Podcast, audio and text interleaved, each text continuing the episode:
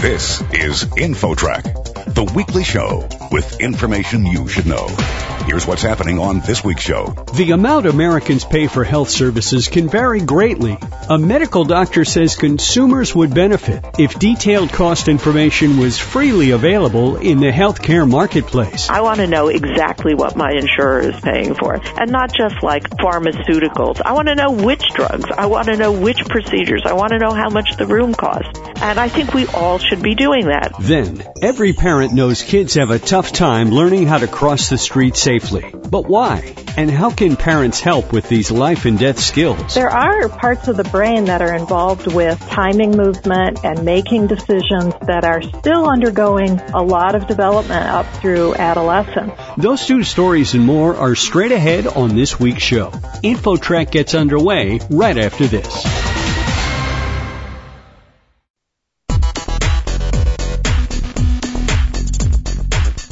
InfoTrack, the weekly show with information you should know. Here's your host, Chris Whitting. Healthcare costs keep rising, but why? And why do Americans tend to pay far more for health services than those in other countries? With the story, here's InfoTrack's Roy Mackey. Roy?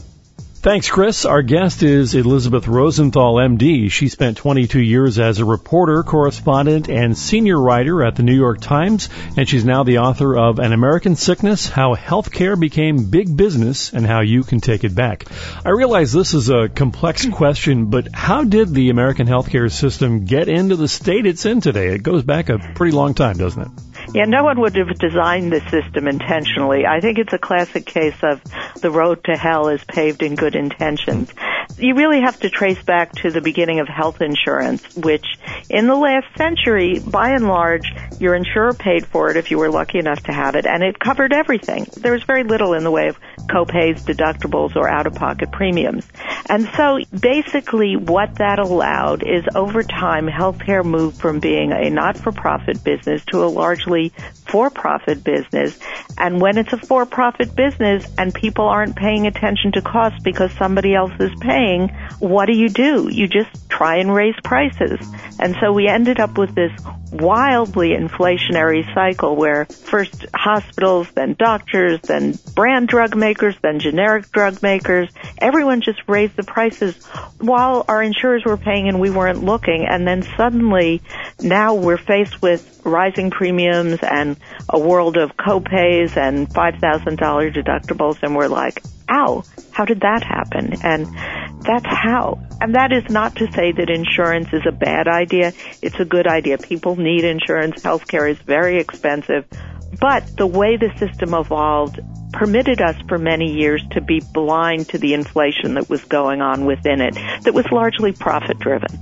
Well, speaking of the high prices of particular items, you write in particular about medical devices, items made of plastic and steel like artificial joints and so forth. Why are they so drastically overpriced? Well, they're not in other countries. You know, in some other countries they say, what's this worth? And you find prices for the same joint in some of the European countries will be a quarter to a third to a half of what they are in the U S Why they're so overpriced here is largely because prices will rise to what the market will bear. And we've let the companies, there are four companies that make devices now in the U S It's very hard to make a generic device because of all the barriers to entry into the market. And those four companies are all perfectly happy not to compete with each other, essentially, but to take twenty thousand dollars for each device they make.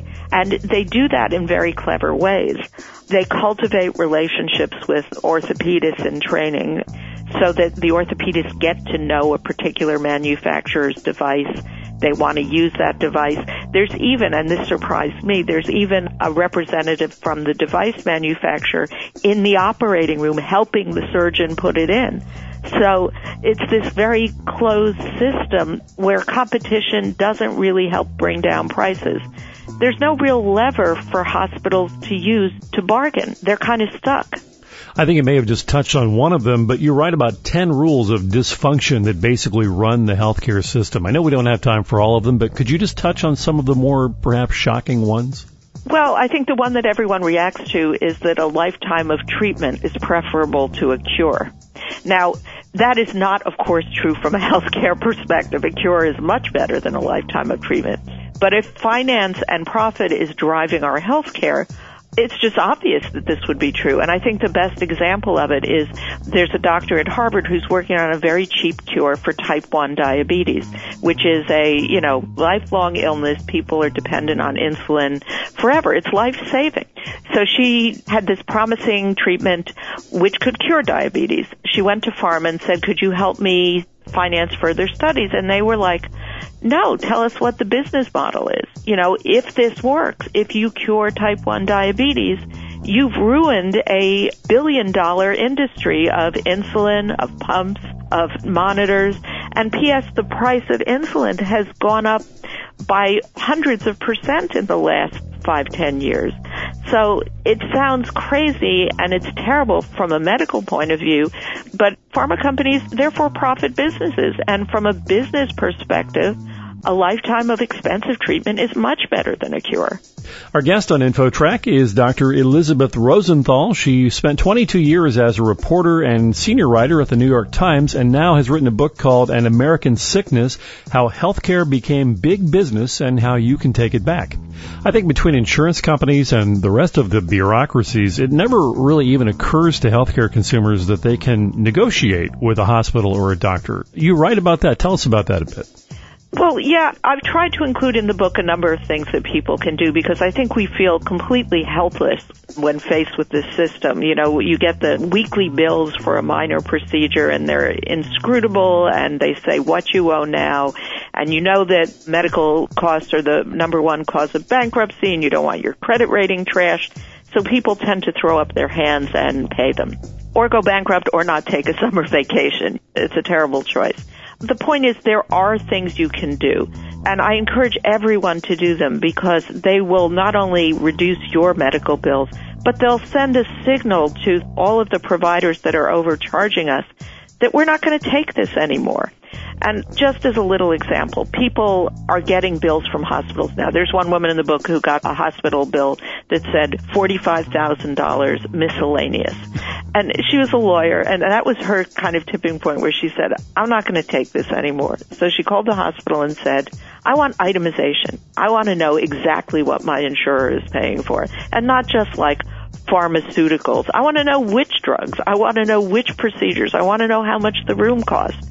And I think we all should be doing that. And then fifty to ninety percent of hospital bills and studies have errors. So you may find, as someone did in the book, that he was charged for a circumcision for his newborn. Well, his newborn wasn't circumcised. So he could say, uh-uh, I'm not paying that. My insurer's not paying that. But even more than that, once you see what you're being charged, you can negotiate. And I was really shocked by this, too. I have patients who were charged twenty-five thousand dollars for a cardiac catheterization. They had a very high deductible plan, this man, and he went in and said, I'll give you ten thousand dollars. And they said, okay, we'll take that. Now, that's crazy, but I think the hospitals all know that the prices are crazy, too. So they're often extremely willing to negotiate. And there are tools that are online now where you can find out, gee, what's the average price for a colonoscopy or an M R I of the knee in your zip code? And you can use that as a negotiating tool. You can say, hey, you know, you're charging me five thousand dollars for an M R I. I see that the average around here is two thousand, which P S is still much higher than in the rest of the world. But hey, at least you become a steward of those healthcare dollars spent on your behalf rather than a victim or an A T M to an industry. Doctor Elizabeth Rosenthal, the author of An American Sickness, How Healthcare Became Big Business and How You Can Take It Back. Doctor Rosenthal, do you have a website where people can learn more? Yeah, they can go to w w w dot an american sickness dot com. There are some resources on there. There are some of the tips that are in the book. In the book, there are even templates of letters you can use to question bills with the hospital. And I know they work because when I was at the New York Times, I became the unofficial newsroom bill troubleshooter. And I used a lot of these letters to save a lot of my colleagues money. Well, thanks again for joining us. Thank you for having me. And for InfoTrack, I'm Roy Mackey. Next, a child's poor motor skills can put their life at risk. That story coming up. Stick around. There's more InfoTrack straight ahead.